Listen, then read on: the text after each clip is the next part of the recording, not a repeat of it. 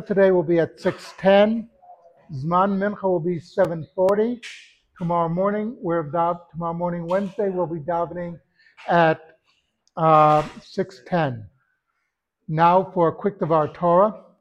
We're in Parshat Shoftim, and uh, one of the interesting things is right after it talks about judges, it mentions that the important issue of Avodah Zarah, and again, here we go again with Avodah Zarah.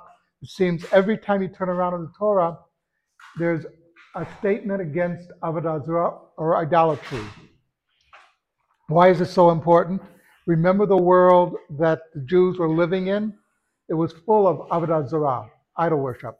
And the danger of idol worship is not uh, people think that because people pray to different gods.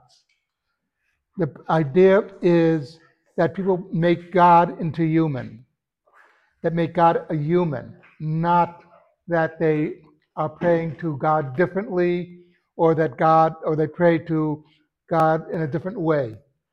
It's when you make God human, what you do is you make it so it's easy for us to commit sin, to commit aveirot. Uh, because you say, well, the gods would do this.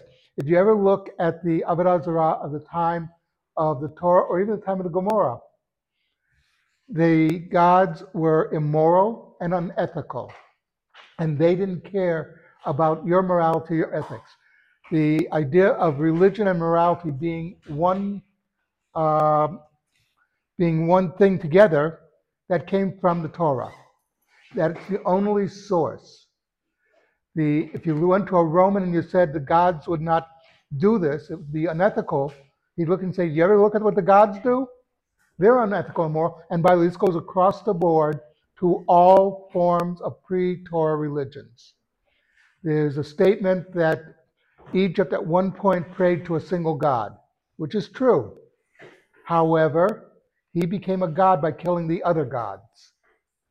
Okay, it's not exactly a moral stand. Uh, the Torah says that God created the world. God wants you to be moral and ethical because God is moral and ethical. And therefore, that's why the Torah keeps coming up against Avodah Zarah or idolatry, not because of any other reason.